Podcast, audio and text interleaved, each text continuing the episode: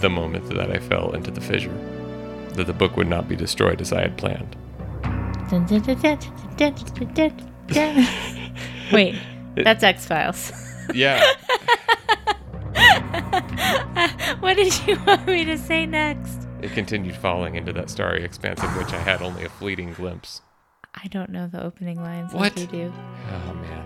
Was I supposed to? No, I whatever. It's I played the beginning of Myst so many times. Like you know, it, it's it's the kind of game that I don't know, maybe you didn't. Clearly you will know this, but that you want to evangelize to people. You're like, "Look at this thing." There's there's if you kind of if it's gotten you, you you want to show it to people and you want people to understand why you like it. Uh, but maybe you didn't feel that way. I, I felt like I had to hide the fact that I played video games. Right. So, So, no, I don't remember ever evangelizing anyone with anything when I was a kid. So it, it's January 8, 2019, and uh, we're, we're uh, recording another Game Molder finally.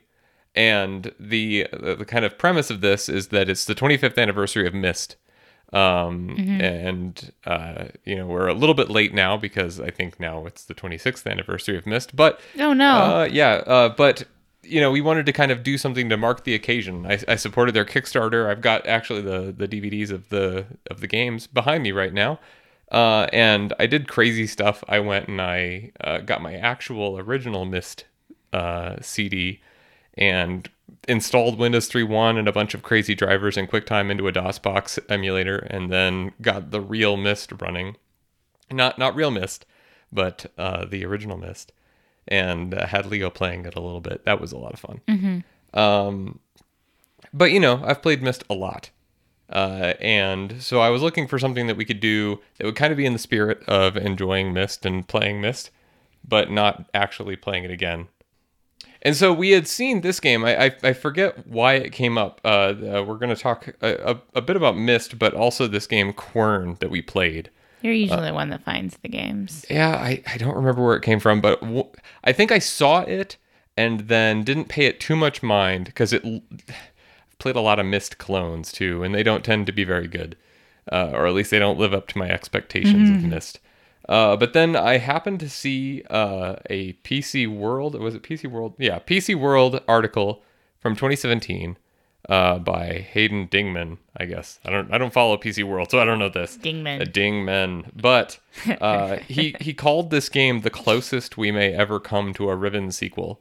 And I had recently been doing some reading about what made Riven special, and I kind of always, in the back of my mind, enjoyed Riven the most. I had had other thoughts about how the different games compared to each other.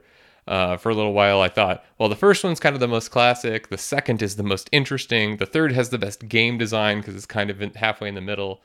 Uh, and then I was kind of sour on four for a while, but I've actually come around to appreciating that one quite a lot, at least from its puzzle design. Uh, but so, reading about Riven, what's really interesting about it is th- how few puzzles there really are in it. So much of Riven is observation. And so I, I got excited about Quern and thinking, you know, he was showing a bunch of screenshots of the world design.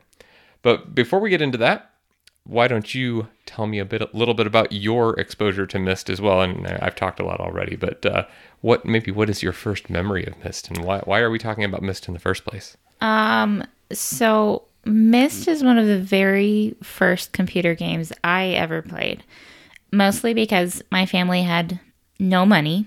Um, so we only ever got computers that were the cast offs from my dad's job many, many years after um, you know, they came out. So we had an old Apple II in our house for a very long time. So I guess the real first computer game I ever played was Lemonade Stand. Yeah, you've talked about that. A neither here nor bit, there. yeah. but I mean, not, I, I'm not saying you've talked about it here. It's just it's made me want to go play a lemonade stand Mm-hmm. because you you have such fond memories of it. but uh, at some point i think i was 9 or 10 um dad's first like color computer that was running windows 95 or 98 what whichever i guess it would have been 98 i don't remember whatever Myst was just coming out on I mean, Myst was uh, Myst was a Mac game originally, and then when it came out, it, it was not a Windows 95 game. It was a Windows 3.1 game. Okay. Well, I I'm pretty sure we had it on 95, but it Okay. just came with our. That wouldn't be computer. odd. Uh, 95, uh, maybe you're right. I think 95 was just coming out when Myst was. Okay. I think Myst came out in like 93, 94. Yeah, And it- Windows 95 came out just at the tail end of 95. we would have been playing it in night. I mean, 98, 99. Okay. we played everything late um, that we ever got. and it was just this thing on our computer that my dad was showing us as like a demonstration of what the computer could do. And he was just treating it as a toy. And I remember walking through it with my brother, and we discovered there, there were things in it that seemed like it was much more than just looking at it. And at some point, it was probably Isaac, probably not me. He discovered um, that you could actually solve puzzles in it, and we got really obsessive about it for a little while. And um, Isaac made way more progress than I did. I just I felt overwhelmed and like it was way too hard, so I put it down for a long time. But I remembered it quite well. And then I think I went back later once I discovered you could look up how to cheat at games, and I just cheated my way through it. How? What do you mean by cheated? What does that mean to you here? literally told you how to solve the puzzles. Okay, so you like a walkthrough or something. Yeah, Okay. yeah, yeah. So my first memory of Myst is still very clear. Uh, my cousin, uh, our our two families live just like down the road from each other, Mm-hmm. and I remember A- Avery came over and he's like, "I've got this thing, you've got to see it." And I'm sure, I, I, I shouldn't say I'm sure. I, I expect he got it with a new computer because that's how you got Myst. You got, you Mm-hmm. a new multimedia PC with a CD-ROM and a sound card, and uh, by golly, they're gonna give you Myst because you needed a CD-ROM to play it. And look at what your computer can do now Right. and uh, he he brought that over, and we had recently gotten a, a CD-ROM and sound card. Uh, what a weird Christmas present! Just a box with like like an actual. This is a multimedia kit to upgrade your computer with, and it contains a pair of speakers, a sound card, and uh, and a CD-ROM to upgrade your computer and make Nice. it multimedia. So we had all that and we put uh, we put Myst in there and we started playing it and it was crazy. It was it, it really is like nothing that came before it. Uh, you know, you got this first person thing. It's people call it like uh, you know like it's a, a basically a web page. You're clicking around from screenshot to screenshot, but really there was nothing like that. Uh, I, I don't remember if I'd played the Seventh Guest by then. That's another kind of first person adventure puzzly game that came out at about the same time. Um, there there were you know unfavorable comparisons between those two games because Seventh Guest had a lot more animation, uh, but they're really not the same at all. Seventh Guest is really just an environment that ties a bunch of puzzles together, like like Sokoban style puzzles, block puzzles, things like that. Okay. Myst has a world and an environment and a story, something that you actually care about that's not as cliche as you know haunted mansion kind of thing. I'm remembering some other things too. My brother liked to play games then, but I really hated high action or things that made me feel anxious. And I would get freaked out by games really easily. So Myst was this really beautiful world where nothing was chasing you and you couldn't die. And I did like that. And I did discover the um the star puzzle and solve that on my own. Right. There were a couple I did do on my own. Where you have to find the constellations Yeah. in the observatory and then uh, raise the boat by and I putting in thought the that symbols. was so cool. And um, specifically, my brother couldn't solve the sound puzzle, and I could, and I remember feeling really good about that because you know, little sister beating her Yeah. brother. So did you guys play it together, or did you you were just kind of both playing it at the same time, like back and forth? Eh, no, it was kind of the way we played games, which is to say, Isaac played games, and occasionally I butted in and did something, and he told me to go away, and then later I snuck back and did stuff on my own when he couldn't kick me off. But it wasn't really cooperative. It just, I- you know, I harassed him. Right. So and this is I don't remember this being true about my first playthrough. I, I really don't remember much of my first playthrough of Myst other than the fact that I kind of cheated too, uh, but from a different perspective. Um, for whatever reason, I went digging around in the CD-ROM and found that all of the videos in it were just .mov files that you could watch. And so I went around watching a bunch of videos and found the video where Achenar tells you what page to look at in the fireplace. So I knew that that was there way from the beginning, and I mentioned it to Avery, and he was like, "Man, why? Why would you do that? Why would you ruin? It? Don't do that. And so I, I didn't actually finish the game that way. Uh, I, I didn't look into that book. I think I saw I opened that book and saw like the first half of a second of of uh, of Atrus talking to you, and I was like, wait a minute, I really shouldn't be doing this. I'm going to ruin something for myself, and I, I put that away and played Good. the rest of the game. That game really isn't fun if you just No, beat it without doing all the stuff. You Yeah. can, but it makes no sense. Yes. Um, but I don't remember much of the actual process. Uh, so, okay, it, you know, it's starting to come back. Th- that game took a long time to beat um, the first time for me. And there were a bunch of people playing it at the same time that I knew. And so one of those people was a, a guy named Dave Clark that we went to church with. And, you know, I, I don't remember how, like, he was older than me. Like, he had kids uh, when I was, you know, in high school. Um, but he was playing this game too, and it, he was one of the guys that was kind of responsible for getting me into PC repair in the first place. And so we we talked uh, about computers all the time, Right. and uh, you know we were talking about this game, and I remember going over to their place. I think our families got together for dinner or something, and there's that maze that you solve in the submarine, and we totally did not understand how to solve that puzzle. Uh, I never solved that puzzle. yeah, but we just mapped out the whole thing, and it took forever uh, to just map it out on notepaper. Um, and that's the only puzzle in that game I think I didn't solve legitimately, and we still solved it, but not not the way you're supposed to. I'm I'm kind of remembering there's so much stuff that comes out of Myst because there's a particular way of thinking that I really feel like I gained from my experience with the Myst series over time of where that first game I eventually was like, "Oh, I'll never solve this. It's too hard." And I cheated. But I went back later and I did beat beat it, you know, on my own without cheats, which I still kind of remembered how to do stuff, but I, you still kind basically have to solve it.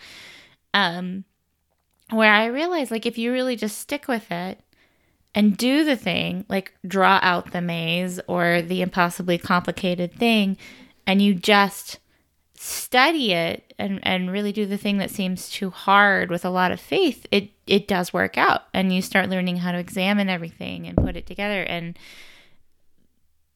that has been so I mean, I think it applies beyond video games. I definitely credit Myst with the first time I really loved lateral thinking and um, sticking with a problem.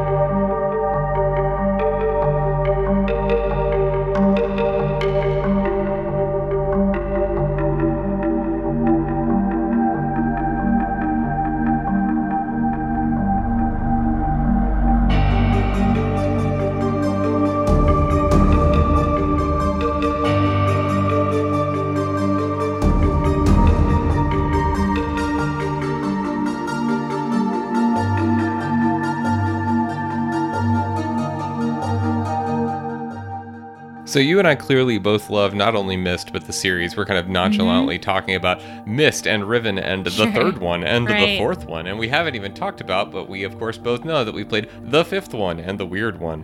Uh, but for people that that may be playing or playing, may be listening to this that haven't played Myst, and because maybe they didn't grow up in 1993 and don't know what Myst is, uh, how would you Gosh, describe people Myst? are young, right? Yeah. How would you describe Myst to someone that has never played it before? Um, okay. Myst is a world you can walk through. Um, they're usually quite beautiful and lovely, and you click through it. I mean, I, the old one, you, you you click scene by scene. You walk through it. It's quite a unique experience. The the way it would move because it's it's not like 3D games where you move through an environment. You would click the next place where you could be and then your view would change to that place and you could look around um but you looked around by clicking like the left view or the right view it was very um Yeah, that's the word people use. PC. People called it slideshowy. slideshowy that um but slowly as you play it you realize you can interact with a lot of things. And if you pay attention it reveals clues that give you more interactivity with other parts of it. And if you just follow the clues and put them in the places where they belong it kind of like Myst is a world where everything is undone, and you just have to find all the undone. All the switches are turned off. and put them back together. Yeah. and turn them on. And in some ways, it's like a living jigsaw puzzle, um, where it's all there. You just have to pay attention and put the pieces together. And when you do, cool things happen. Um, and slowly, from this hub world in Myst, where you put the pieces together, you are given um, windows to other worlds to step into to do the same kind of thing, um, which felt really great. Feels really great still uh, that you you can jump into these books that contain other worlds and this you don't just solve the puzzles you also discover things about the people who lived there and used these worlds and there's little clues hidden around these places that aren't for solving puzzles but just not you know like literal puzzles but but what happened and who these people were. And i loved that so much this kind of storytelling that is not so literal and in your face. Like it's discoverable story. Um and yeah that's Myst. It, it feels like real places where you could go and discover a story Yeah, we've been talking about this a little bit recently. Uh, we've, we've been playing uh, Breath of the Wild. Mm-hmm. And one of the things that I pointed out there, as I've kind of, the game's very different and trying to, to describe what makes it different and, and what it what that game really is about. Uh, I, I most recently said that it's about uh, paying attention and about attentiveness. And I, I really think that when they're at their best, Myst games are that. They get kind of labeled a puzzle game or an adventure game, but really um, they- they're about paying attention to an environment. And there's there's two sides to it. That it, like you've described, there's the the puzzles. There's you know how do I get that key to open that door? There there's a few puzzles like that, and there the- you know the the density of puzzle varies from game to game. Uh, but when Myst games are at their best, what they're really about is uh, being in an environment and observing that environment, environment and understanding what it is and why it is and what happened there.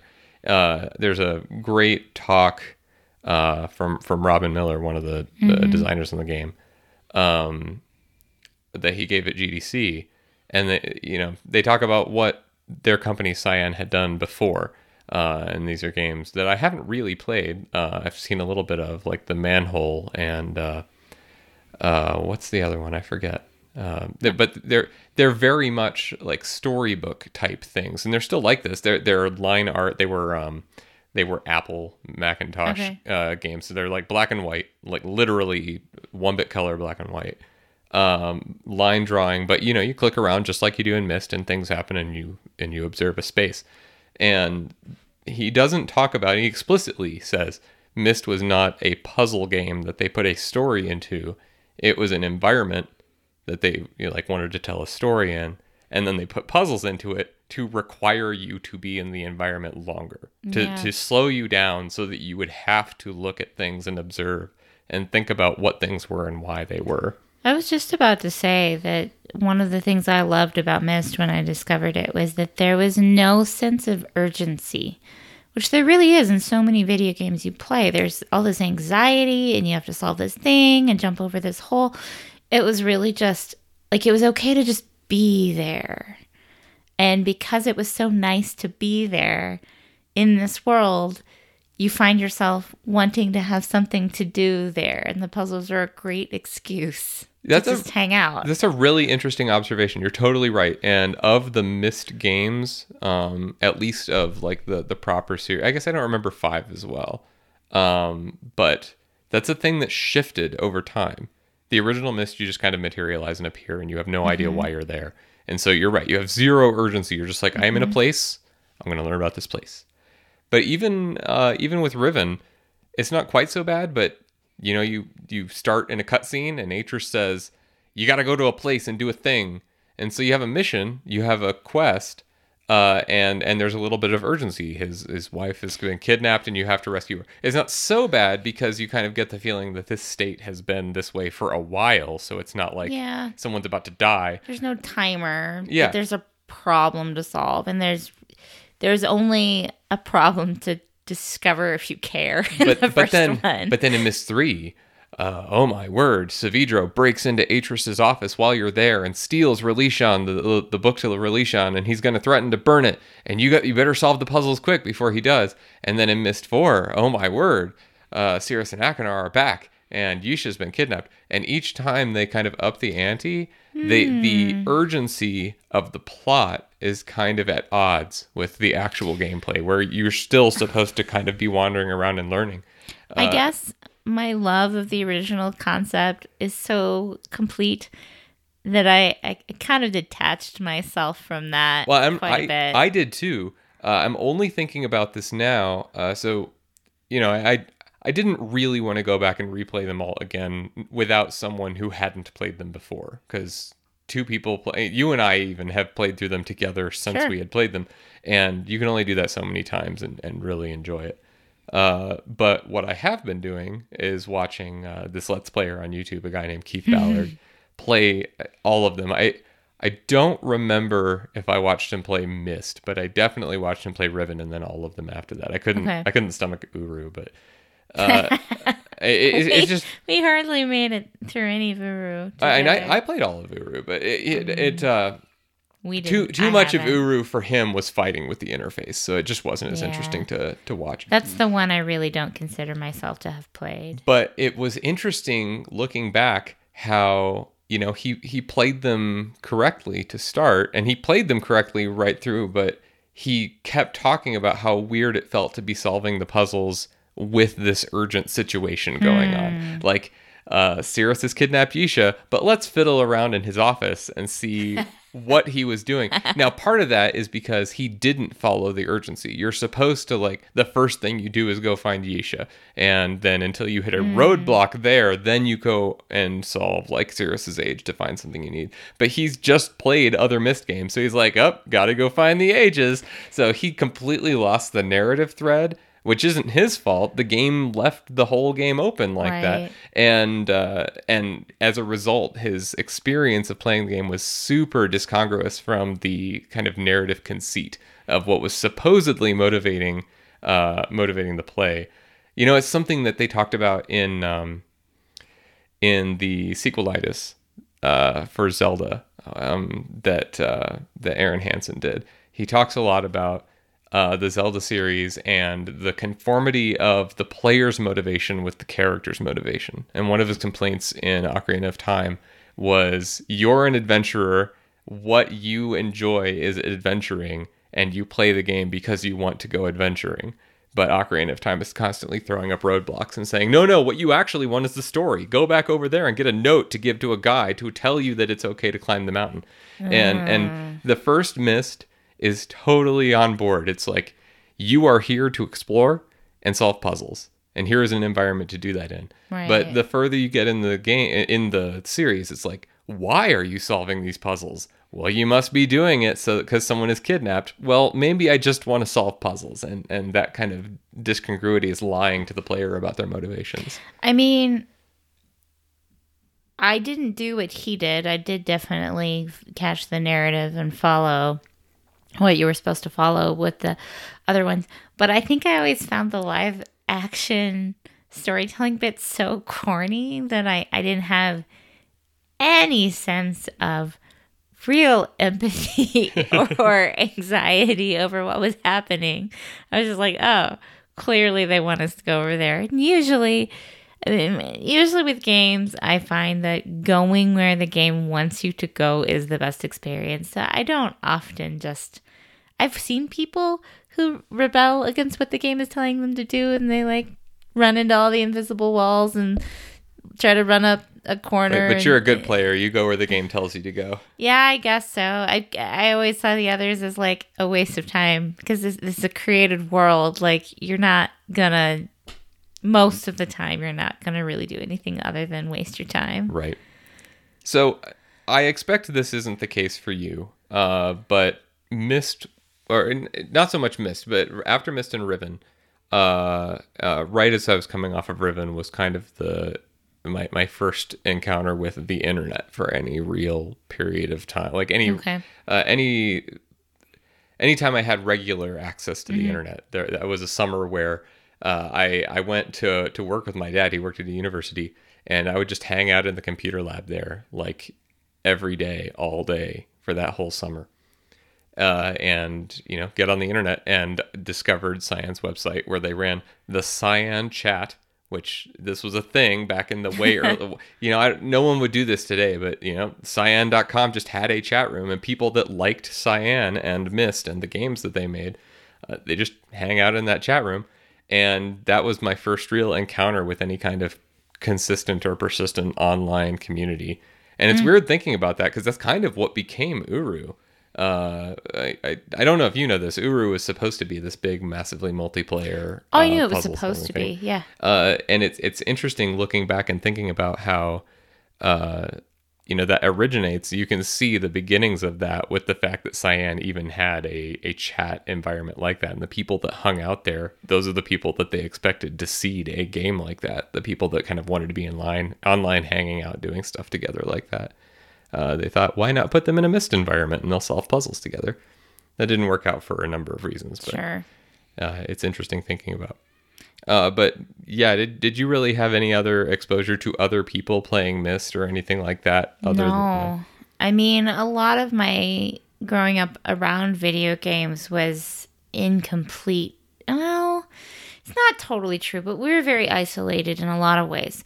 The only people outside of our family I played video games with were this Korean family named the Beavers, and it was like it was okay to share that with them. But other than that, video games were looked so down upon in our community um, that we just we didn't talk about them. And I remember the first time I was quite old in school hearing another kid talking about them and having this like shock of other people play these games. This isn't just a weird thing my family does. Like some kid in seventh grade wrote a poem about Sephiroth. That that was like the first time I was like, I know who that is. Am I allowed to say I know who that is? And then I also weird realized that a lot of people still thought this kid was weird, so I decided not to mess with that too much at that point. Anyway, no, I really didn't know other people who played Myst until you, honestly. Um, other than my brother. So uh, what was that like then? Uh, you know, I, I, I honestly don't remember how like early in our relationship we started talking about Myst and games, but Pretty early. yeah, do you remember anything about that? I I know that there was some instant like you were really happy I had played Myst and that it was important to me. And I was like, "Oh wow, like this is a really big thing in other people's lives too." And then you told me there were books and that you'd read them all. And I thought you were a little crazy. Like genuinely thought that Yeah, oh, video game literature doesn't have Oh, the best no. reputation.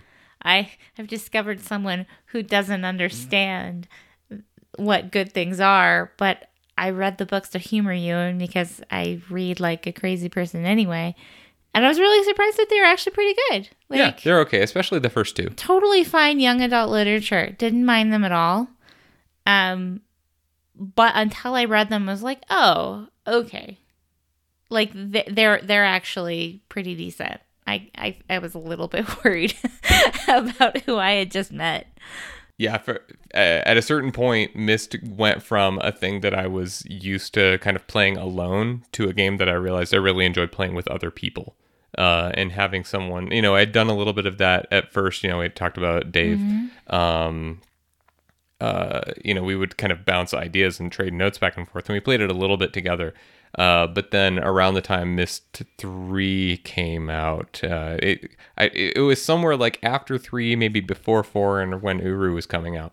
Uh, there was just a bunch of Myst, and I was hanging out at uh, at the Kellys uh, late at night because they had fast internet, and in the in their like workshop garage Right. where I was working and uh, I'd I'd bring my whole desktop computer over there to play games on, and you know work on. I, I was working fixing computers, Sure. uh, but playing games at the same time.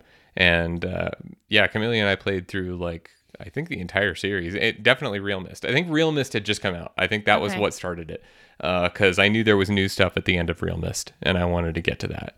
And I don't remember if she had played them before, but it, it I just kind of built up this habit of, of enjoying playing the game and games like that with someone else. Uh, and you know, we we've talked about that all the way through to the Witness that we enjoyed playing that kind of game, and and the Witness is is a little bit different.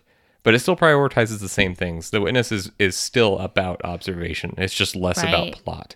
Well, and funnily enough, I didn't really play Riven or Myst 3. I poked at them. Like we had them, but I really didn't play them until I was in college. Um, and I got my own copies, and I didn't have my brother sitting around making fun of me for not advancing quickly enough. And I played through Riven with a girl I was working with. Um, that summer, we were at a, a help desk for a university, and we we helped with very little because there was usually very little going on. So most of our job was just sitting there. And so it was a great time to, to play a game on my laptop. I don't think I knew that you played Myst then. Uh, like or sorry, Riven. Uh, Yeah. during that. Okay. And she was really excited to play with, with me at first. And she went through the whole world with me. But at some point, when we got stuck, she got really frustrated and kind of left. And I actually beat the game. Like, legitimately it um it was one of the first games that i fully totally beat and felt like i had accomplished I'm remembering now why Riven. Uh, I don't have as good of memories of like solving Riven with people. So when I, I got Riven, I, I had kind of the same experience that you did with Myst, where there was someone who didn't understand it was a game. Uh, like I, I said, I was doing PC repair at this time a lot, uh, and I was over at uh, you know a friend of my parents' house fixing their computer. And while I had some terrible download going to update drivers for their computer that was going to take an hour and a half, uh, I saw that they had Myst on their shelf, and so I pulled that down and I was playing it while I was waiting for the download to finish. And he walks in and he's like, "What is that?"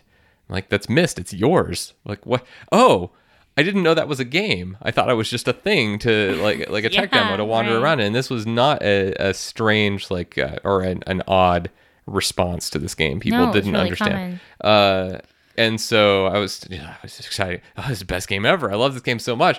Uh, and uh, for whatever reason, uh, you know, aside from even though I was, you know, that was a job and I was doing that work and he paid me, uh, like a couple weeks later, uh, he had bought me a copy of Riven, uh, and I got it. But we still had a Windows 3.1 computer and it required Windows 95. So to play Riven, I could play it I forget if it was once every two weeks or once every month. Our church had a regular potluck. And I would break into the church office and I had installed it on the church office computer and I was playing it. Like I was eating as fast as I could and then running back and playing it on the church office computer.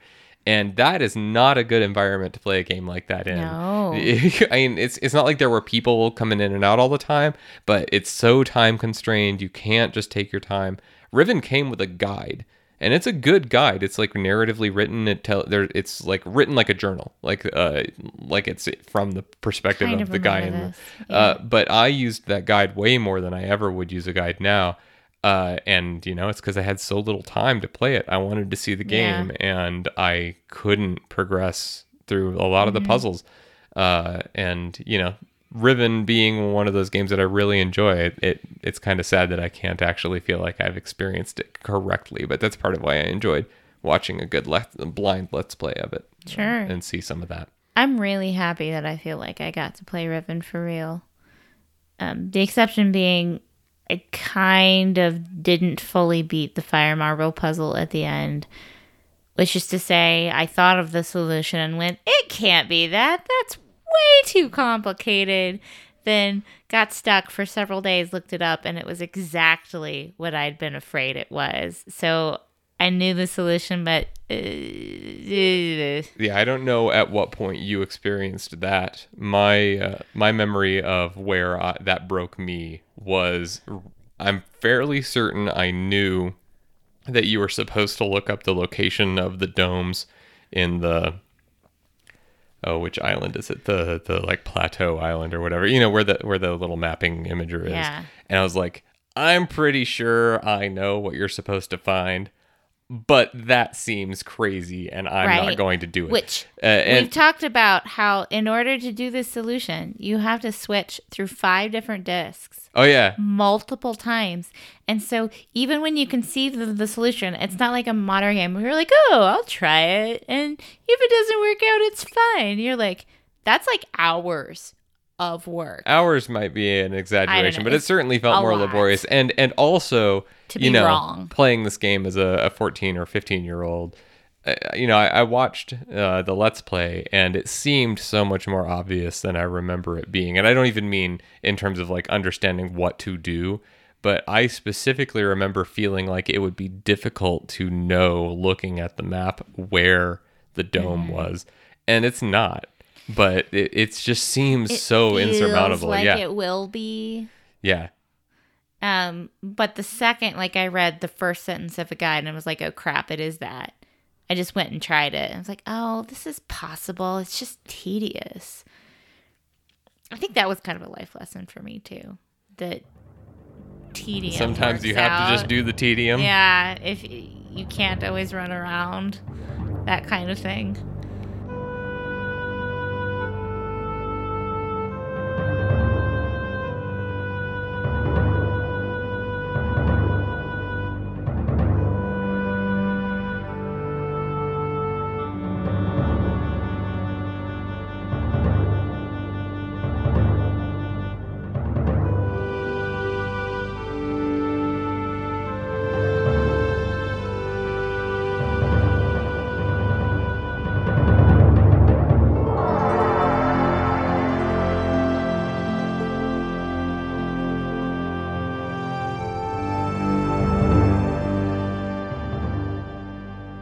So we're of course going to talk about Quern in a little bit, but before we do, uh, have you played any other games that you kind of think of at the same time as Myst, or that you think are similar or have kind of given you that same feeling?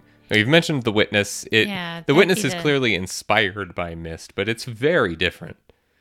Yeah, that, but that would be the same way of like there's no urgency. Hang out here in this gorgeous world and if you like solve some puzzles and your reward for solving puzzles is we'll introduce you to more beautiful world and more puzzles. Yes, your your uh, your reward for being good at The Witness is that you get to play more of The Witness. You also get to be in more of it. You get new environments. It's not just the puzzles.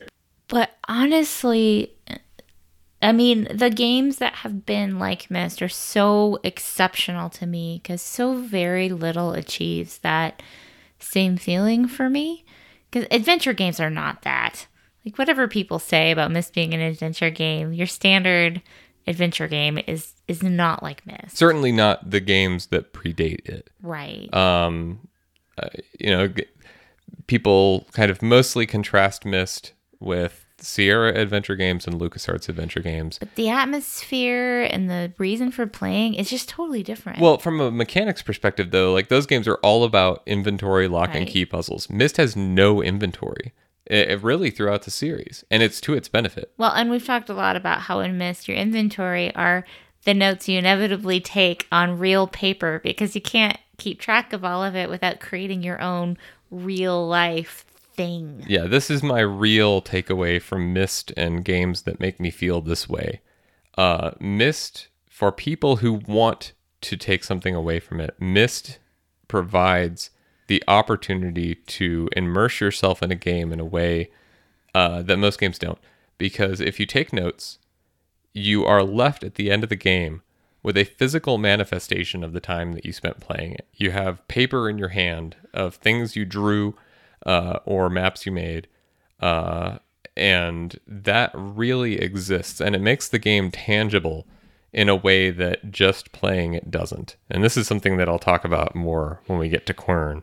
Yes, Uh, one of the best parts about all these games is the note taking. What if if at the end of the game, or in the okay, if in the middle of the game, you kind of get that that moment where you take a step back and you observe yourself and you realize you seem like a crazy person, that's when you're really playing one of these games well. And When it's really fun Sure. and when you're so into it that you know uh, if it were a different kind of situation you would have like you would have names connected to events up on the wall connected with yarn and string and push pins and someone would come into your uh, Why your have house never done this? someone would come into your house and be like this person is plotting a murder what is going on We need to make a Myst room in our house where we play all of the games and take notes on the walls. so uh, Obduction is a modern game Right. that Cyan made and looking back at it you know i gave that game kind of a short shrift when we played it uh, but i think a big part of it is because we didn't take enough notes. We used the screenshot feature too much. Yeah. and also i wasn't ready to approach it at the in the way that riven is where 90% of the game is observation and like 10% is puzzle solving. Obduction kind of short circuits that a bit because so much of it is here is a locked door and we're not going to let you through that door until you've observed enough of the environment there's too much of that but really, most of Obduction feels a lot more like Riven, where you're in an environment and it's a lived in environment that makes sense. Uh, and it seems crazy until you start learning about it. And it's actually really good at that. It makes me want to play it again. the story behind Obduction is really good too. Yeah. That all these people were abducted, but the different spelling of the word, the game spells the no. Uh, but all these people were a abducted kind of as some sort of energy source and dumped into this space where they're from all points in history and are dumped into this one place together. I, I think of the, the the kind of corruption of the spelling abduction as Obduction with an O. I think of that as uh, implying a, um, a benefactor or a beneficiary abduction. That they're that, like part of the plot of that game is that people are being saved from a calamity on their home planet, and so it's an abduction, but for good. They're being rescued. They were all taken right before something terrible happened and then put in the same place. I Right. forgot about that part. So there's this world that these people created together to live in when they found themselves in a different time and space than they came from. And that's really cool. And the journals you find from the people is really cool. I really appreciated the, the stuff you discover from these people who are from all over time. That's a really cool concept. Now the the one game that is nothing like Myst, but made me feel the most like I felt when I played Myst, I think, is Fez. And that game is so weird, Okay, Fez has some of this. Yes, but it's the right. same thing. They they ask a lot of the player. There's languages in that game. There's numbers in that game. There's languages in Myst that you must learn. There's numbers in Myst that you must learn. Mm-hmm. And uh, the the you know Fez is styled like a platformer, whereas uh, Myst is styled like a first-person adventure game, which wasn't a thing before Myst. But you know, it, it's a first-person exploration game. But We had a notebook with Fez. yeah, so yeah, we have a notebook of crazy of Anything that crazy makes notes you make a notebook is this kind of game. The the one thing that kind of undermines Fez like that for me is none of its lore takes itself seriously, and so you spend a lot of effort to translate this big huge thing, uh, and some of it's puzzle solutions, but some of it's like, "Hi, how are you today?" There's literally a note that you translate that says, "Help, I'm trapped in a Fez factory," and Right. like that's fine, but it was kind of underwhelming when what when my touchstone was Myst. Uh, it, it's still great, but it, it it's the one. It, it's hard for me to value it quite as much because it doesn't Right. impact my psyche in the same way. Fez delights in remaining obtuse in a way that Yeah. makes the game feel like the world doesn't matter as much as you want it to. It's just this created thing. So it doesn't immerse you as much as it could. Yeah, the conceit of Myst is that you're traveling to worlds that exist. That you, Mm-hmm. the player, you're supposed to forget that you're staring at a computer screen. You, the player, have traveled to other worlds that exist Mm-hmm. and, and you're learning about them. The conceit of Fez is that your little avatar is literally inside of a computer simulation and you travel to different save states of that computer simulation and experience it. So the the lives of the people that live in that simulation are as mundane and ridiculous as like internet memes speak, and that's kind of what you dis- uh, what you learn the more you learn about the people in it is that they are meaningless computer simulations, which is is kind of weird. Yeah. it's interesting, uh, but it also kind of undercut my appreciation of it. It did feel like Fez could have been represented as this ancient civilization that you get to learn about, and instead, it's it's kind of the disappointing shallowness of the internet. Right. It's still fun to solve. yeah, yeah, all the puzzles in that game are great. I love it. That game is fantastic. it's a little but- tongue in cheek. It's got some humor.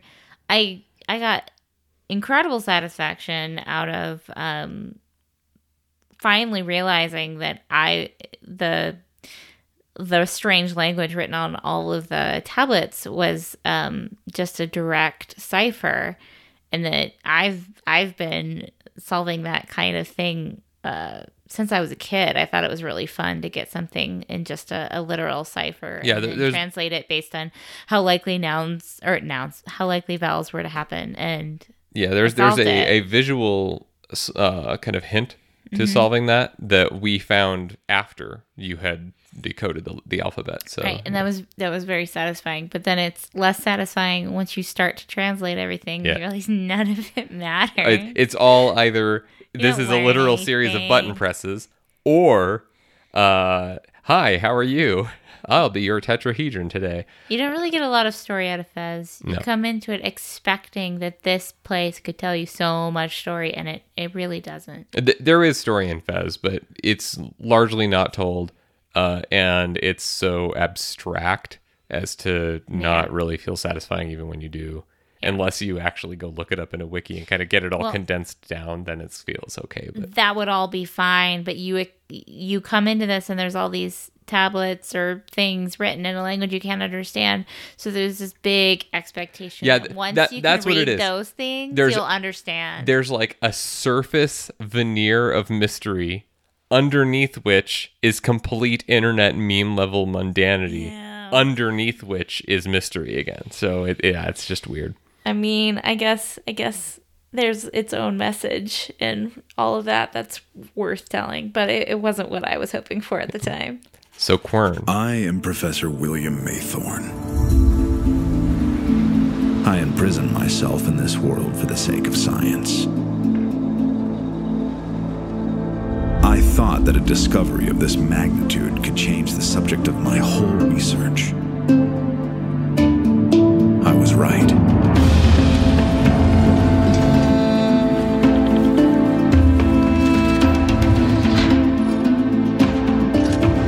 Participation in this matter is absolutely essential. I'm sure your presence here is no mistake. There was a time when I thought of him as a friend, and I helped him.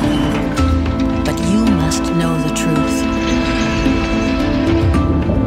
The success or failure of your quest will profoundly affect the whole world.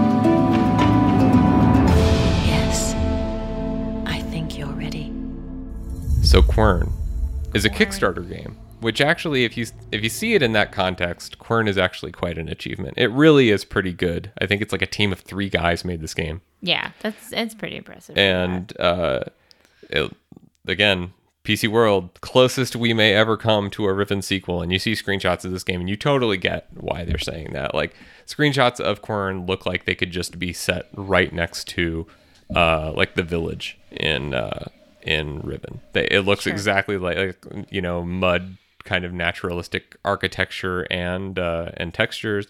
It, it all kind of has that same tone and uh, and color scheme and color palette. Um, but you know, Quern is a modern game. It came out. I don't remember if it came out in 2017 or if it was 2016, but it's it's relatively modern. It's a fully 3D game, uh, and you walk around in it in first person, uh, but with first person shooter controls. WASD, walk around, Ah, mouse around. yeah. Uh, um, and so the the conceit of Quern, uh, like Myst, you appear in a in a world with no explanation, but you uh, start finding notes uh, from I wrote down his name, Professor William Maythorn, who uh, came before you and has left notes for you.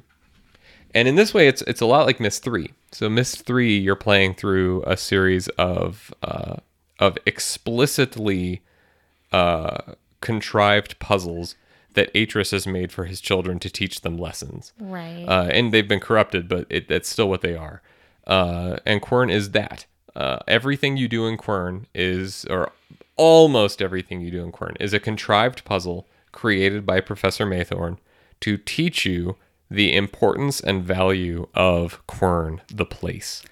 Right. uh, so basically, you have this beautifully designed world, and then he trashed a bunch of it, which just feels like super douche. well, no, no, that that's that's you're jumping ahead. Like that that's true. Like a lot of what you find is like torn apart and whatever. Uh, so the the the plot of Quern is that it is a world in which you do not age, and when you are there, time does not pass outside of it for you either. You kind of become stuck in time. And that way it's actually quite a lot like the Forest of Pools from the Magician's Nephew. You kind of go there and and nothing happens while you are there.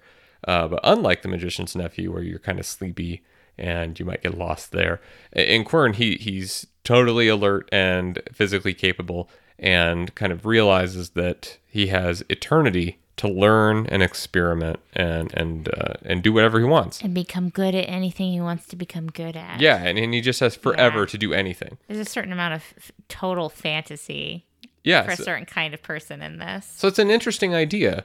Uh, and from his notes, you kind of he, he starts referring to just a she or a her other person that is there uh, that doesn't really seem like a real person, but he keeps referring to this person uh, as someone who like didn't appreciate it or wasn't worthy of Quern. Uh, and and is complaining about her a lot, and then you you end up meeting her. Her name is Gamana, I think Okay. uh, G A M A N A, but whatever.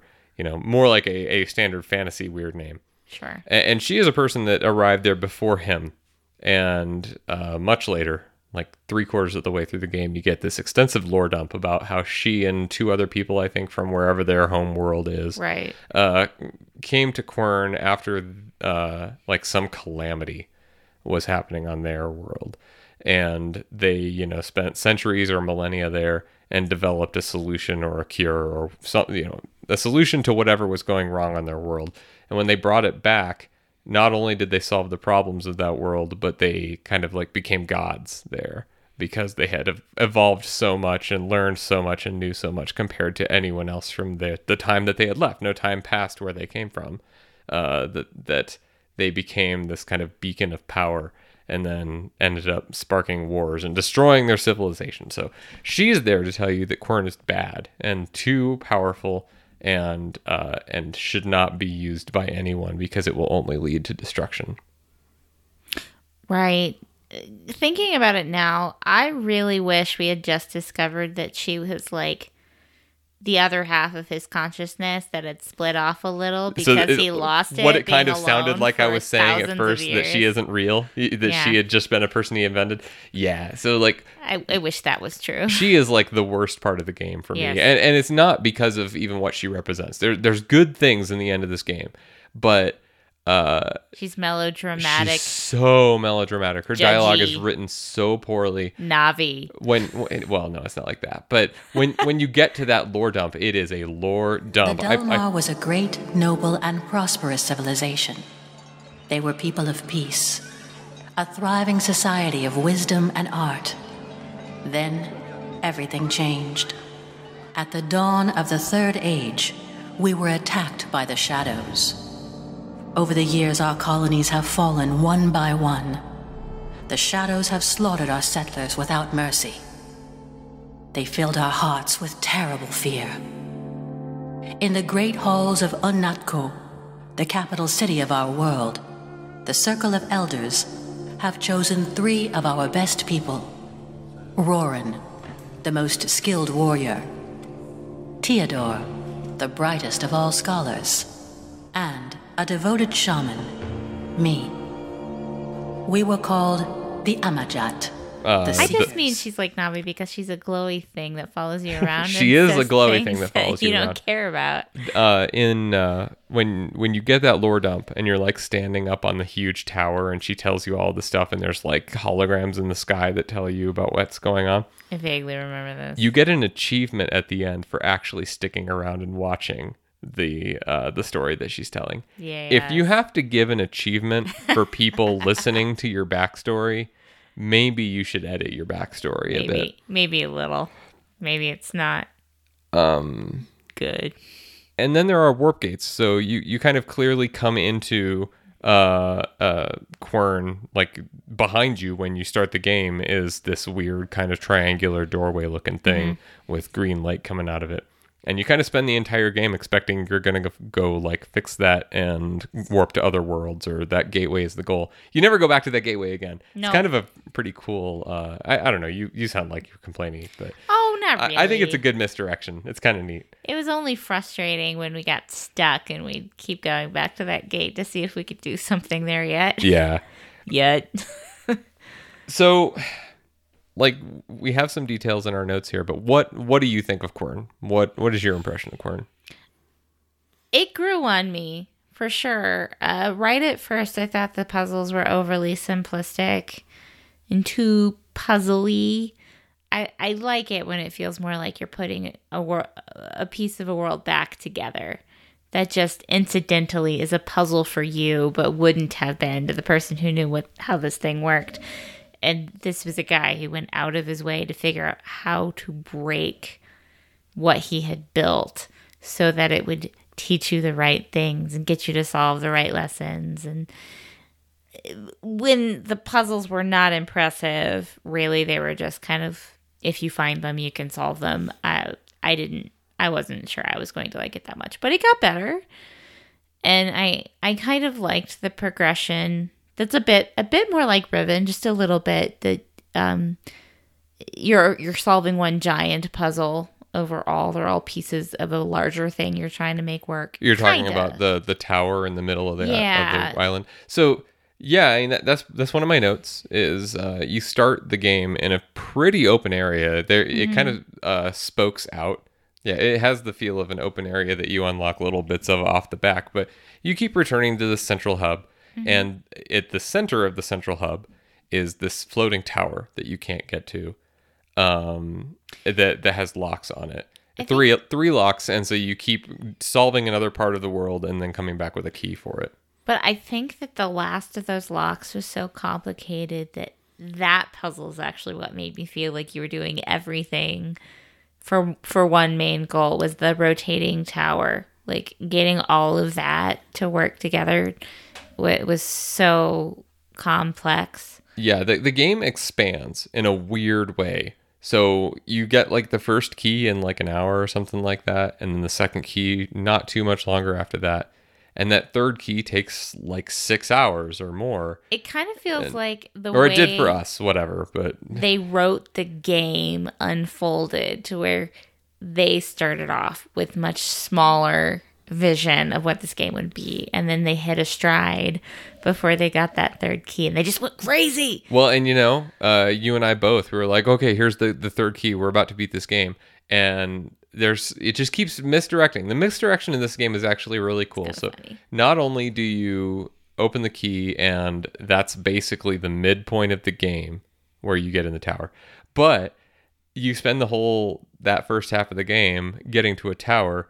But what does the tower do? It sh- uh, it sinks down into the ground and becomes an elevator that goes down into the underground, which was totally weird and unexpected and kind of cool. i thought we were gonna be up and figure something out from being up but But yeah, it was already when we got that, it was super late, and we're like, okay, we've got to. This game's got to be basically done. There's just gonna be like one last puzzle in here, and we just have one more puzzle, one more puzzle, and we're like, how much longer could this game possibly be? It really is only halfway done at that point. It's Yeah. crazy. It gets way more linear, we had no but the puzzles get harder for sure. Yes, that's true. But I feel like the second half of the the game felt a lot more sophisticated, and it lent a lot of meaning to the first half. Yeah. Actually, it, it made me appreciate the simpler puzzles because it really does start to feel like they did a great job actually creating a world where this guy expects that you're an idiot and starts you off slow.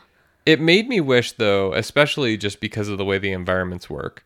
Uh, and you know, you spend the first half of the game up above ground and wandering around in an open sky, and then you spend the second half of the game in a cave. Uh, It made me wish that it went back and forth a bit more, and that you Yeah. were introduced to the underground earlier, and then weren't just down there until the end of the game. I think there are a couple places underground where you can see how the underground connects to what's above. Yeah, Like when you have access to the block puzzle, like you, you can dump a block from up above down below. That's cool. But I think I had this vision in my head. Okay, this is kind of weird, but I wanted more of that where interactivity it at between the two halves. Yeah, it gave you clues to where you were underground. And I get this picture of like those prairie dog communities and zoos. Where there's those little bubbles, and you can just you pop your head up, and you're not actually up there, but you kind of feel like you're with the prairie dogs. I kind of wanted more windows back into the first half of the game, like not total access if they really felt like it worked better to not actually put you back there, but more like, oh hey, and this is where you were, and this thing was going on underneath the whole time. Um, because that that one place where they did that was really cool. Right. And it was it was puzzle focused, and it wasn't like you needed to know what was going on in order to solve the puzzle, but it was the end of a puzzle upstairs that you had to have solved anyway. Kind of terminates underground, and, and Right. if you're paying attention, it's some cool continuity.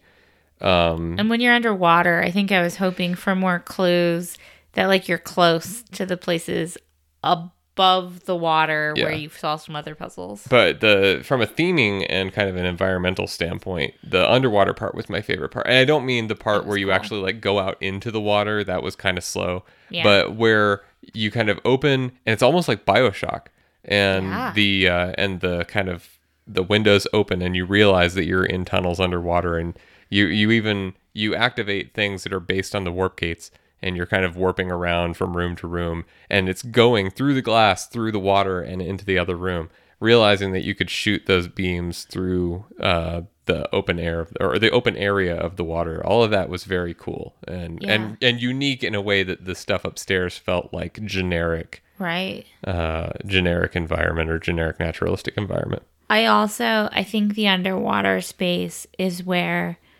I was first able to feel some empathy for this character who created all of these puzzles for us and who had lived there for thousands of years. Where the underground underwater space is so lonely. And he finally leaves his notes about how lonely he was feeling and how he could no longer bear the thought of continuing his research without human contact for thousands of years which this guy's a real hermit it took him like several thousand years for the novelty of being alone to research whatever he wants to wear off to the point where he's finally lonely. Yeah and in that way you know where riven and Myst and the Myst series is a little bit more plot focused this game really is smaller in scope and it's more of a character study.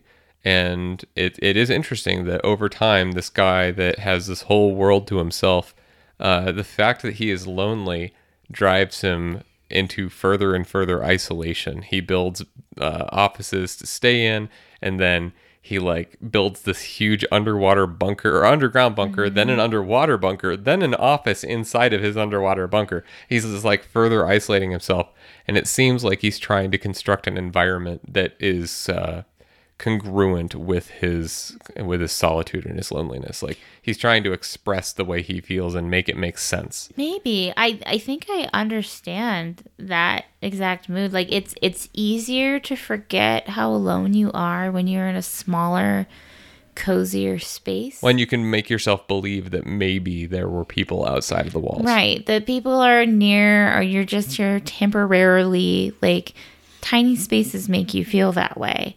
Whereas a big open air space where you can look forever and not see anyone, that's really uncomfortable. Especially after a long time. so is this game like riven I don't know. I don't really like the comparison. So the, the my big complaint with any comparison between this game and Riven, this game is an inventory puzzle game. It is Yeah. so much more like a traditional, even maybe like Sierra style, but uh, that kind of point and click style adventure game. So many times, even this walkthrough that I'm using to kind of you know, it's, it's been a little while since we played this now, so I'm reviewing my memory and my notes. I've got to walk through, and one of the first tips in there is if you get lost, just use all of your items on everything. And that is I know. I read that that. is worst adventure game 101. I could not believe that was in the walkthrough. Rub all the things against all the other things. Like that's a sign of a bad. But it's straight up what we did over and over again because the the Here and game there, the, the yeah. fact that it was so open all the time at the beginning, uh, the first half of the game is so open. We often found ourselves. Uh, and, and there was a point where this stopped being true. Uh, so let's say the first quarter of the game, we got stuck a lot because we couldn't keep track of where the game wanted us to be. Yeah. And so we do a lot of wandering around and just using everything on everything. Part I think when that happens as a gamer, personally, I want to believe it's because I'm not doing a good job, not because the game is poor.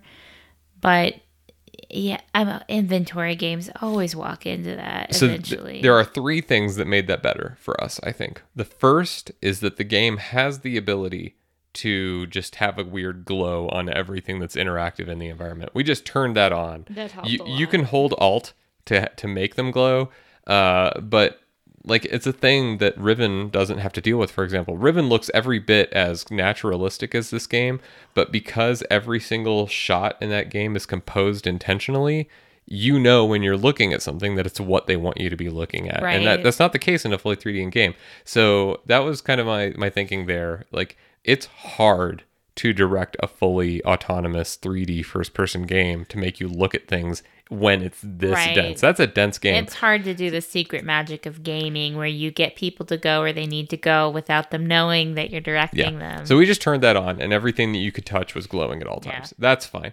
The second thing we did is just totally embrace the hint system. And the way the hint system works in this game is that every item in your inventory, you can click a hint button, and your character will mutter in first person to himself in text, but you know it's it's written like it's your character talking about what he thinks of this object. I really don't think that should have been labeled hints. One hundred percent. That is what I think because too. the way we play games that warded us off and i felt like that was important in-game context and flavor to what was going on like those weren't extras that only the cheaters use Those hints were well written. They they did not just give away the puzzle. They're Mm-hmm. No. never like go here and use this thing on this thing. It's like ah, th- uh, this looks kind of like that other thing I saw. Uh, and yeah, I think that it, i think they're the kind of things that a slightly better written game would have just given you i- as a reward for exploring I think the best version of this would be if the main character had voice. Uh, and when you were looking around in your inventory and fiddling with items, your character would just talk about Yeah. the thing. And That would be perfect. That's the kind of thing Uncharted does all the time. If you're looking around in Mm. your inventory, in, in not inventory, but in your notebook, uh, Nathan Drake will just talk about what's on the page. That's exactly what should have happened in this game. And you know, whatever. This is a Kickstarter game. It had voiceover, but it's two Mm-hmm. characters uh, and minimally interactive. That's, I think, what would have helped this a lot. Those hints were not optional. You basically needed those to progress. Right. It, again, yeah, they shouldn't have been called hints because that wards people off who are trying to really solve a puzzle, puzzle game, you know, without. But the third, Help. the third thing that changed, and again, I feel like this was about halfway through the first half of the game, uh, is we weren't taking the game seriously at all. We were just playing it and kind of sprinting through puzzles as quickly as we could, and then we hit a really solid wall. Like we had, um, we had had puzzles we were stuck on before this point, but then we got to the where where you first start really turning things on. You turn on the generator, and the generator room has symbols that you know you've seen before, but we had not been writing them down or where they were. So we didn't know what we were turning on, we didn't know what we needed to be turning on, and we didn't know how to find them again. And that's the kind of thing where if we had been playing this game like we valued it, like we were taking it seriously, like we would play a Myst game, we would have written those down. We would have been taking notes, and we weren't. And so at that point, that was when we started taking notes and we started exploring again and writing down where we found those things. And we took notes from that point on. And I really do feel like our enjoyment of the game went Yeah. way up from that point. It turned a corner when we started thinking the things we saw in the game were important enough to write down. And really, I think that's the inventory because as soon as I know a game has an inventory, I'm like, they don't want you to keep track of anything. Because in Myst, the inventory is what you know. Yeah, we talked about this with the witness too. Yeah. That, that um, the witness is an inventory puzzle game where all of the items are lessons you learn from playing the game. Right. And so is Myst. Like remembering or writing down a thing you saw that had information in it that you don't know how to apply yet. That is Myst. You never carry things around. And so the second any game has ever given me something to carry, it's oh, they don't actually expect me to remember anything. I'm just going to rub this thing against something else. And I don't even have to really know why because I can try a bunch of things as soon as I notice something I can interact with. So I, the inventory really set us up. Yeah, the game has a built-in note-taking system in it, like every game like this does now. Yeah. I really hate those. Like you can do it so well. Maybe it's partly the environment we played this in. We played this, you know, on the you know, a home theater PC kind of setup on a mm-hmm. television. Maybe if you're playing it on a desk where you can type more easily into the notes because I think that this one had that where you could take a screenshot Yeah. and then put type notes next to it. Maybe that would be okay, but it still is the same. I really drawing. really want handwritten notes for this kind of thing. I didn't mind that you could take those screenshots that look like kind of like a sketchy drawing, sort of. One of the things I read though pointed out that there are color color puzzles in this game, which the Oh, weird yeah. hand drawn notes make really hard. Yeah. But but I wouldn't I wouldn't want to rely on that if I could play it again for like the remembering clues or hints. There are other things I would want to take pictures of. It's weird, but I would rather take a picture of my television with my phone than take a screenshot in the game. Something about that, like, hmm. I don't know if I feel that way. And That's what I did in Maybe. Fez so much. I, I took a bunch of screenshots with my phone when we were playing that, and some like the fact that the image is leaving the game and going into a thing that is not the game still makes me feel a little bit that way. It's not the same as written notes, but it even that much distance. If you're just taking notes into the game, it doesn't feel real to me. It it doesn't break that fourth wall. Sure. I mostly like taking pictures where the clue or the thing is so complicated that you have a way to easily check your notes if you get somewhere and what you're doing isn't working out and you don't know if maybe you just didn't draw something precisely. Then I don't mind having a picture to back you up. Now there is one puzzle hint. So well, there's one puzzle that we thought was just broken. Uh, but we didn't understand that you could manipulate items in your inventory. So we actually that- filed a bug report with the developers, and they're like, um, probably need didn't click on the thing. You know, I, I I had stronger feelings about that at the moment. Uh, but that was probably just us. I had I also There was there was interface weirdness in this game, but it, I had it's an mostly okay. an inventory puzzle before. Maybe you had, but I hadn't. Where you have to manipulate an object by itself in order to use it. Yeah, it wasn't that we couldn't combine two. Well, we couldn't combine two items also, but before we Right. combined two items, we had to just click on the item. Combining items to solve a puzzle I've done, but like it the item was exactly what you needed, but you had to pull out a thing on it first before Yeah. it would go You in. You had to expand that it. was, That was ugh. But there was one puzzle that we figured out, but without understanding the hint and how you're supposed to know it. Uh, that I really think the hint for this puzzle is broken. So this is the uh, there. There's a solvent. There's a certain kind of crystal in the Oh, world, yes. and and you have to develop a solvent for it. But to do that, you have to understand that the solvent exists and what it does. And the way they clue you into this is you discover on his desk a white crystal of the type, uh, and there's like an eyedropper of the solvent above it. And you click on it, and the eyedropper like falls on the crystal and dissolves it. But if you're just doing the normal puzzle game thing and just clicking on stuff and seeing what happens, you activate that way before you need it, way before you know what you're looking at. And because it's a solvent in a crystal, it only happens once. And so you you can never see that hint again. At least we didn't know of a way to do that. No, I don't think you can. And in, in every other puzzle game I've played, especially Myst, everything is repeatable. Yeah. That you can watch. And that's true in this game for the most part too. It's Yeah, just this one, thing. Yeah. Um, it, it's a good idea, uh, but that that one hint, uh, I don't know, it was a problem. Uh, but you know, we got through it, and I don't. There was one thing that we walked through in this game that we looked up.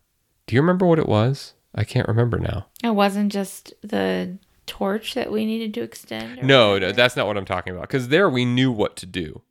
Uh, or I guess we did look that up to confirm that we knew what to do and that it just straight up didn't work. Maybe that's what I'm thinking of. We knew what to do. We looked it up. It was what we thought, but it still didn't work. And so we filed that bug report. I think so. I think that's the main thing. Okay.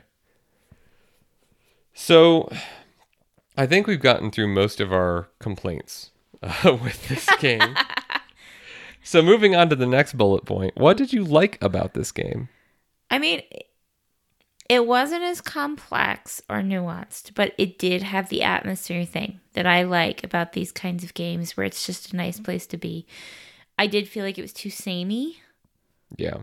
We got lost a lot in the overworld when it was open, and it was because so much of it just looked the same. And it doesn't help that the central hub is circular, and so keeping track of which directions things are in got really. Uh, it- Yeah. we just went through the wrong door all the time. And I understand it's because it had a small team. I totally do.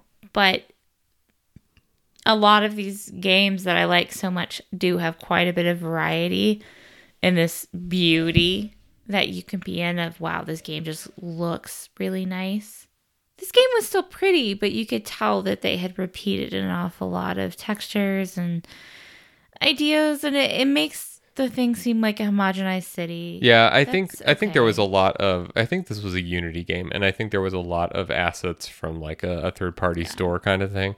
That's fine. Like y- you had asked me at one point, like how hard it is to actually make a game like this with three people. I, I'm sure that they were flipping a bunch of assets off the store, which is fine. They they made a game and it's great, but you know that's going to lead to less uh, less uniqueness in the design. there's a little bit less wonder, but it's still a nice place to be. It still feels like this old place where stuff is discoverable and you want to be there. And there isn't a sense of urgency. It really, I mean, this guy wants you to solve this thing so that you can do this something else for him that he hasn't told you about yet, but you have all of eternity to figure it out. You don't even have to. No one's gonna die. You don't even know why he wants you to do this yet. It's totally up to you. That's how one of you my- treat this situation. That's my only real complaint with the theming is that a big part of the the plot for what it is is that he spent hundreds of years, thousands of years in this place. And you know, your experience is you're here for a day, a couple of days, uh, depending on how long it takes you to play the game. And I wish that they had had some way to make you feel the passage of time in the game. And I don't mean like a day night cycle because that's another part of the game is that Right. there's no day night. Uh, you know, for story because reasons. for story reasons, but also so they don't have to have a day night cycle. what? But no. it would be cool if there was if they had come up with some way to make you feel like your character had been there for thousands of years. I, I don't I don't even know what that would be, but it it seems counter again counter to the theme uh, that the point of this place is you can be there forever and then you blow through all of the puzzles in like no time. They could have just had melodramatic Navi drop a hint that you'd been here a lot longer than it felt like. Yeah, and there, there's nothing like that. It just Yeah. your experience is that you're there for a handful of hours and then you're out. Yeah. Um, so th- I did think that there were really good puzzles. I liked everything to do with the botany and the alchemy stuff. That was fun. Yeah, especially when you had to combine the two, when you had to like make Yeah. powders with the plants and then use them in the w- with the fluids and stuff and cook it all together. That felt tedious in the good way, like you're doing this Yeah. huge multi-step thing, but then it works. Yeah. Uh, and it's like uh, it feels like the kind of thing you couldn't possibly do right the first time, but then you do. It, it's not actually Yeah. that hard, and I don't think we ever had to do that more than once. Uh, to like there were three No. puzzles there uh, that you go back to, but You just follow the recipe.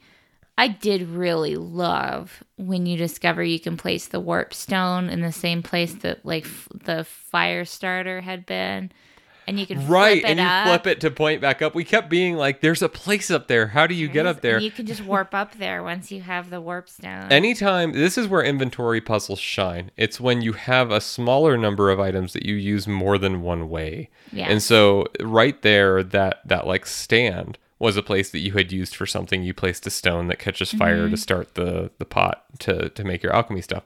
But yeah, then when you bring another item back in there and use it in a different way, that's awesome. it felt good. The torches were great.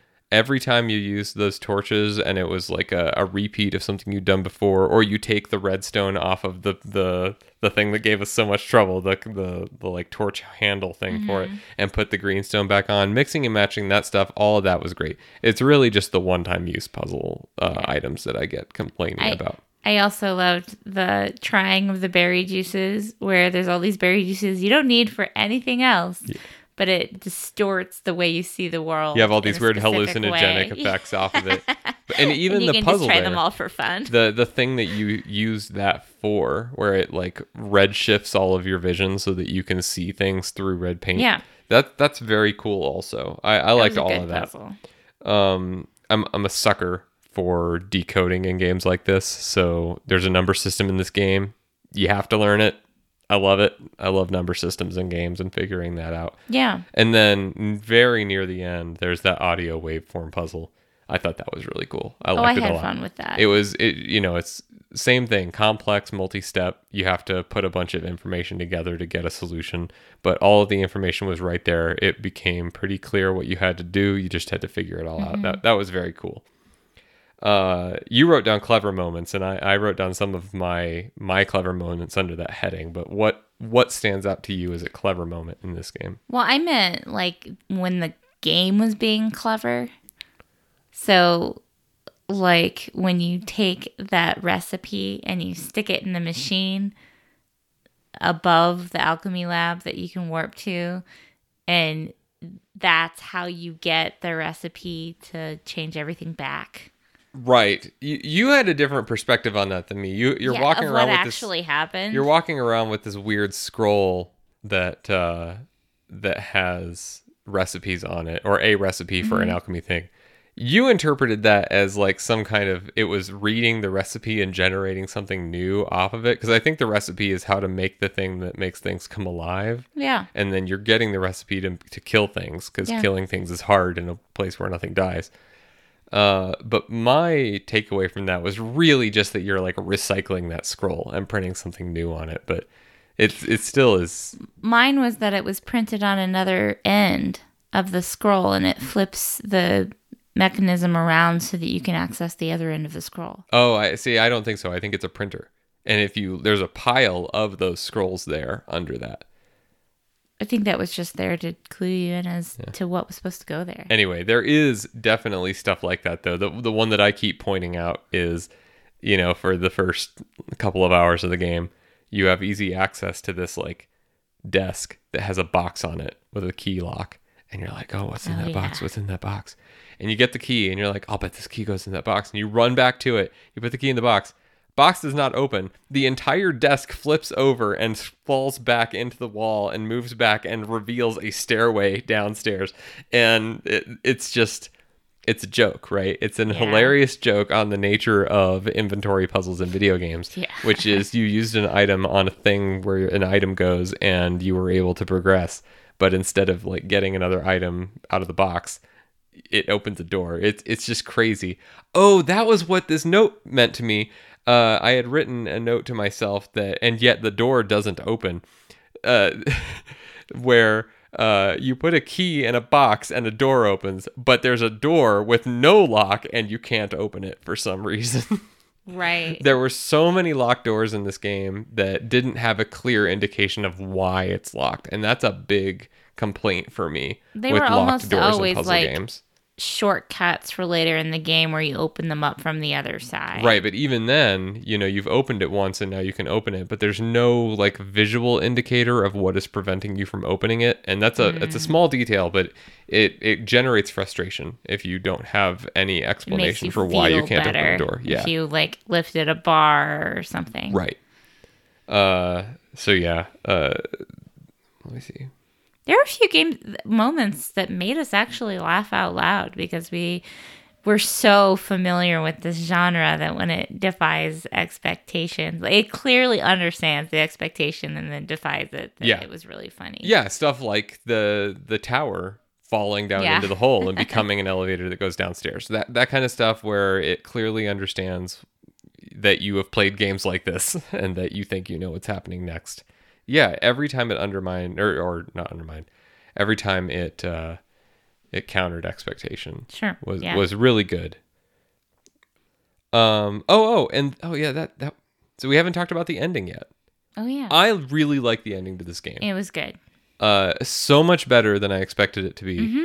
And it kind of redeemed the entire experience for me, which is different. Usually, the endings for games like this end up underwhelming me, and I kind of just have to be like, the game is great, eh, whatever. I kind of feel that way about the ending of Obduction. The idea of the ending of Obduction is good, but it's not very well told. But a lot of times these games get to the end and you get a feeling that they were like, oh no, now we have to end it. What do we do? And that was never the point.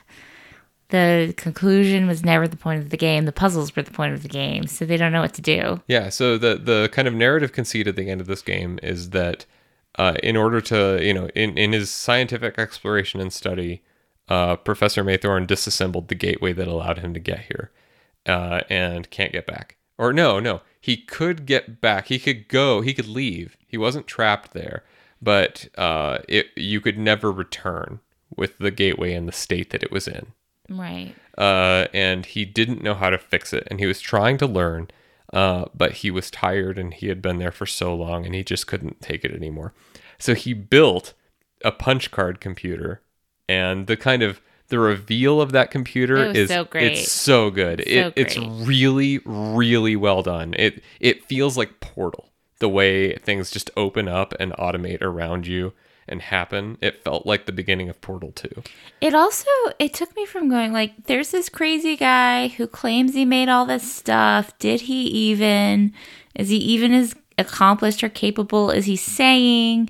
Is he totally nuts? And they review the com- reveal the computer and you're like, yeah, he is totally nuts, but he's also a genius and he did everything he said he did. Yeah, so he builds this computer because he can't do the math long enough. He, he he just can't take it anymore. So he builds the computer to solve the problem, sets it calculating, and then leaves.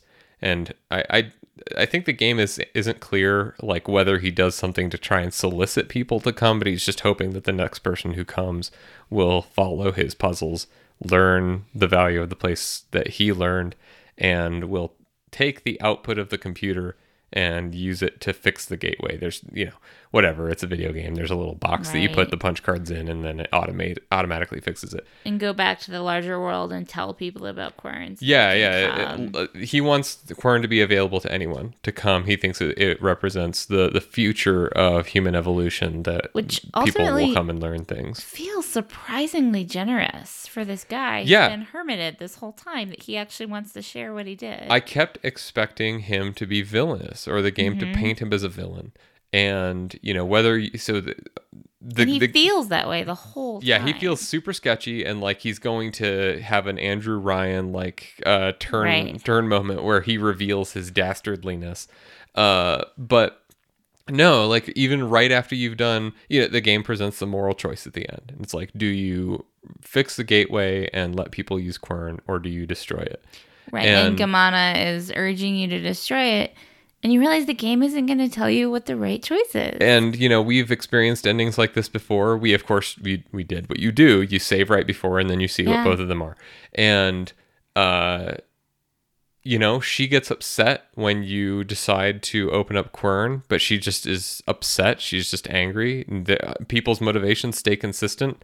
The message you get from Maythorn is not, wahaha, I tricked you. He's like, Right. thank you. I really appreciate this. This is going to be great for everyone. Congratulations. You have earned yourself a place amongst the greatest in history. You have gifted this great power to all. Many will come and learn. You gave them the opportunity to shine and make their worlds a better place.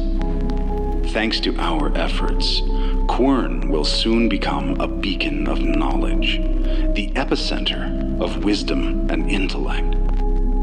A new age dawns, the age of enlightenment. He's totally genuine. They don't give you any clues that either of them is poorly motivated Yeah. ever. And then if you do destroy it, his same message plays. There's not like a separate message expecting that maybe you would destroy it. It's still just 100% in earnest, thanking you for saving it while everything is like warbly and destroying. Like it's it's sad. It, it's it's Yeah, like he, he hoped and just had faith that the person who came after him would agree with him.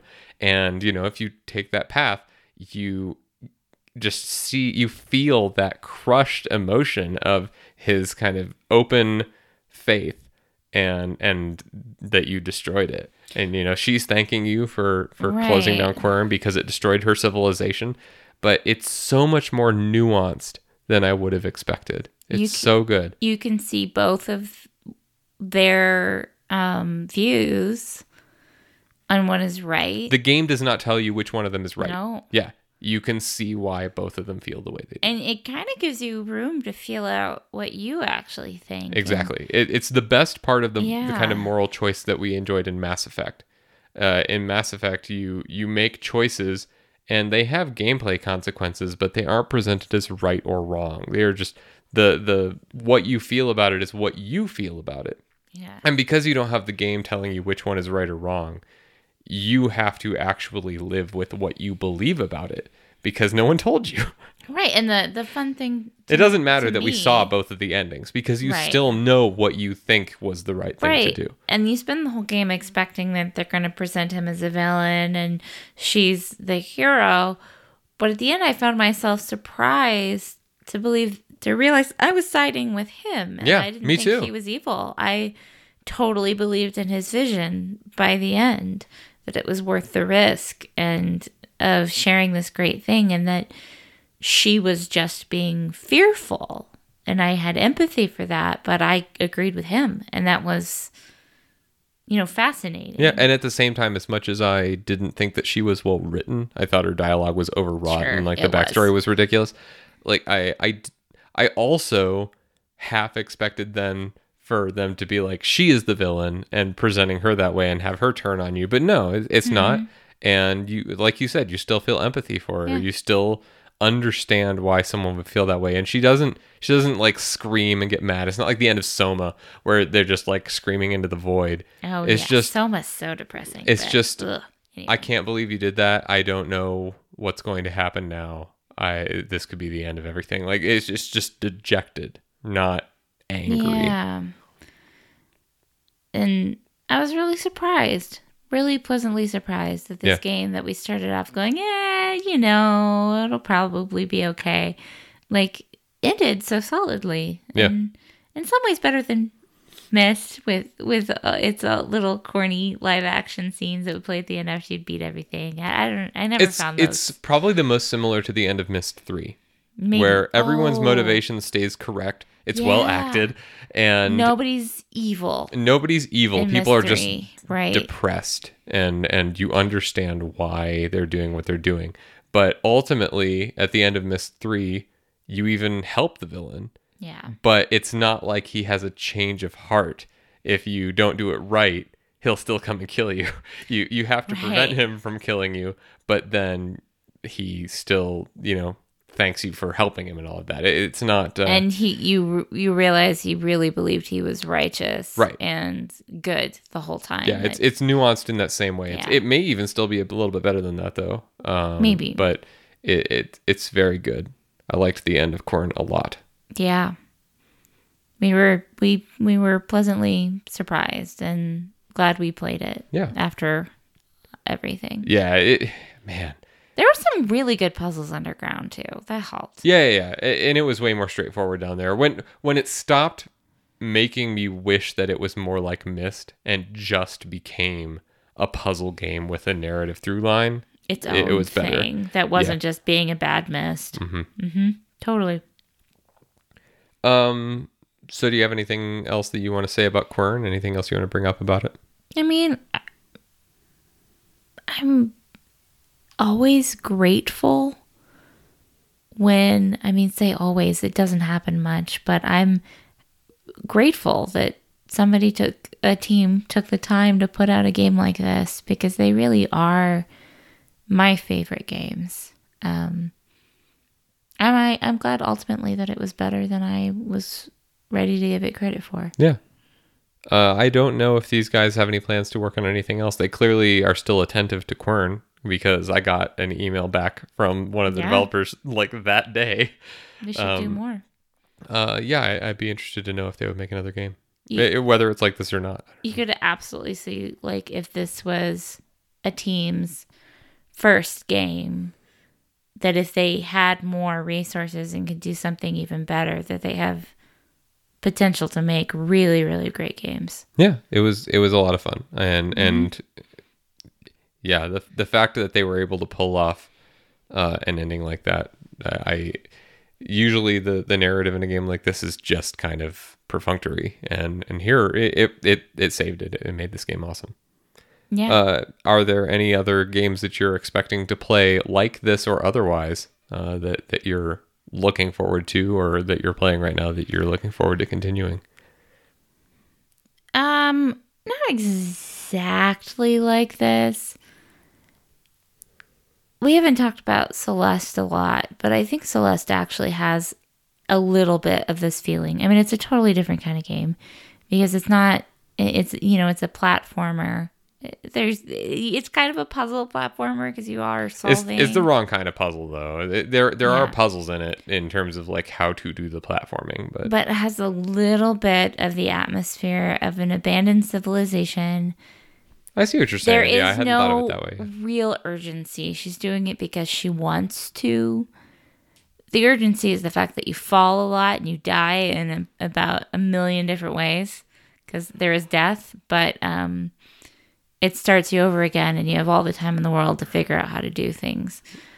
Um, so if you're asking if there's anything I can relate to it at all, Celeste is some of that like haunted, lonely, beautiful, you can just hang out here feeling to it. Yeah, there's a couple levels like that right in the middle, especially that feel that way. And and you know, you're you're pretty near the end of Celeste, and I'm hoping that maybe we can do a, another episode Yeah. on on your experience with the, the your experiences playing that as well, because uh, it's it's quite different from the kind of game that you usually play in Right. a lot of ways. And you, you do learn things about who came before by just being in the space. And Celeste is unique because the mechanics themselves teach you about her own inner psyche, which is a totally different thing than the the literal just physical problem solving of most games. But I don't know. That's what came to mind. Yeah.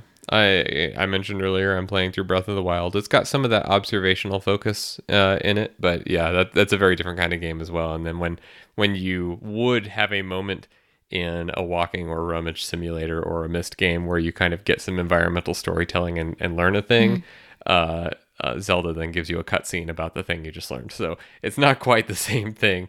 Uh, but something that is, I, I don't know because I haven't played this game yet.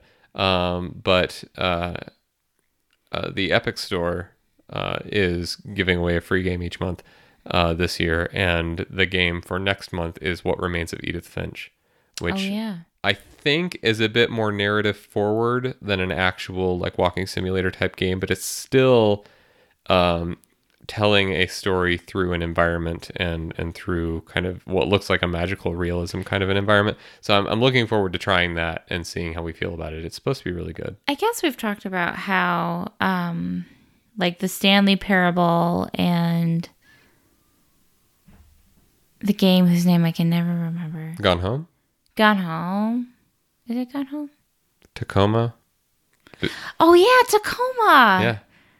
These games have a similar. They're related. They're like cousins of Myst. Yeah, They're so not the same thing. Gone They're Home kind of started this. Um, there's also, um, you know, uh, there Gone Home and Dear Esther kind of started the Yeah. kind of derogatory, uh, uh, or or people that didn't like them started the derogatory framing of the walking simulator. Where is it even a game? All you do is walk around and do and look at things.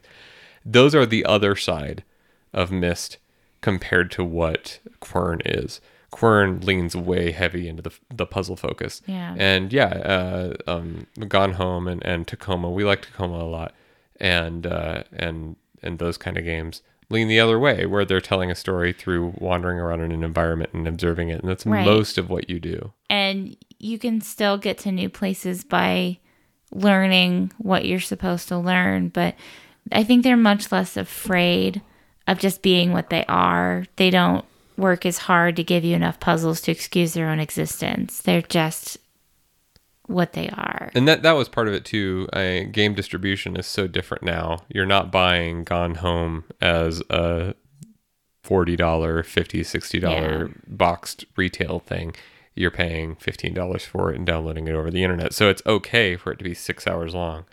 Uh, Right. Whereas you know, peop if if Myst was six hours long and people had spent real money for it, they in 1995 they might have been upset. Um, but expectations have changed for games quite a lot since then. yeah Uh, so yeah, uh, I, I I look forward to playing Dear Esther. I've I've wanted to play it for a while. I don't know how much like this it is, but what I've seen of it seems cool. yeah i'm looking forward to it for sure And then I'm sure I'll uh, on on even yet the other side of uh, puzzle adventure games. Uh, the boys have keep asking me to play more Monkey Island 2, so we'll probably go and, and play that. We finally finished Monkey Island 1, uh, which that game is a weird game, but I think number 2 is supposed to be the one that people actually have like the the nostalgia for. And I don't. It's actually weird. I, I've seen more of the Curse of Monkey Island for sure. So I, I didn't even know what Monkey Island 2 looks like. It's been weird to play. I but we'll probably get back to it. i didn't play any lucasarts adventure games as a kid so i don't i don't really Well, maybe you should come and play this one with us. I don't know. The boys like the pirates. I'm not sure if you can go back and pick up that nostalgia. All right. Anything else, Andy? I don't think so. All right. Yeah. So the, this uh, these episodes, in addition to the iTunes Music Store and I think Stitcher now, um, you can find Game Older at civilfritz.net slash Game Older. If you would like to email us, uh, we would love to discuss anything you have to say. Uh, at gameolder at civilfritz.net, send us an email, or you can find me on Twitter. I'm Andrew Bubble on Twitter. Uh, otherwise, uh, until next time, thanks for listening. Mm, Bye.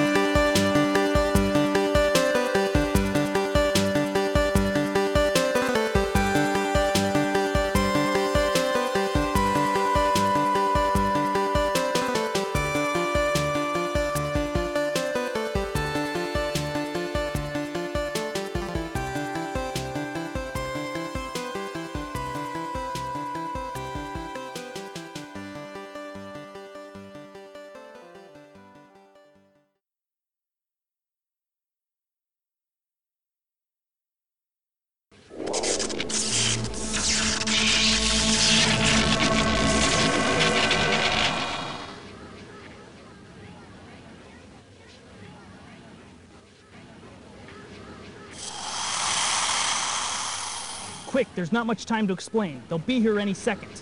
Yes, I am you. I've come from the future. I, you, we've been framed.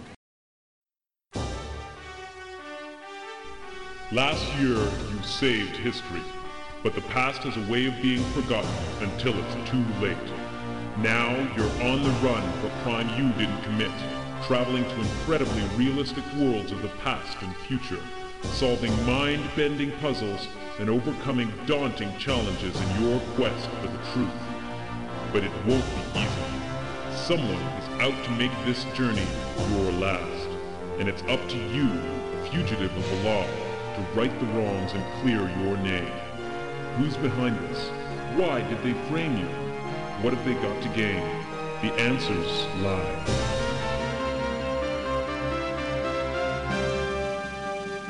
Buried in time. The Journeyman Project 2.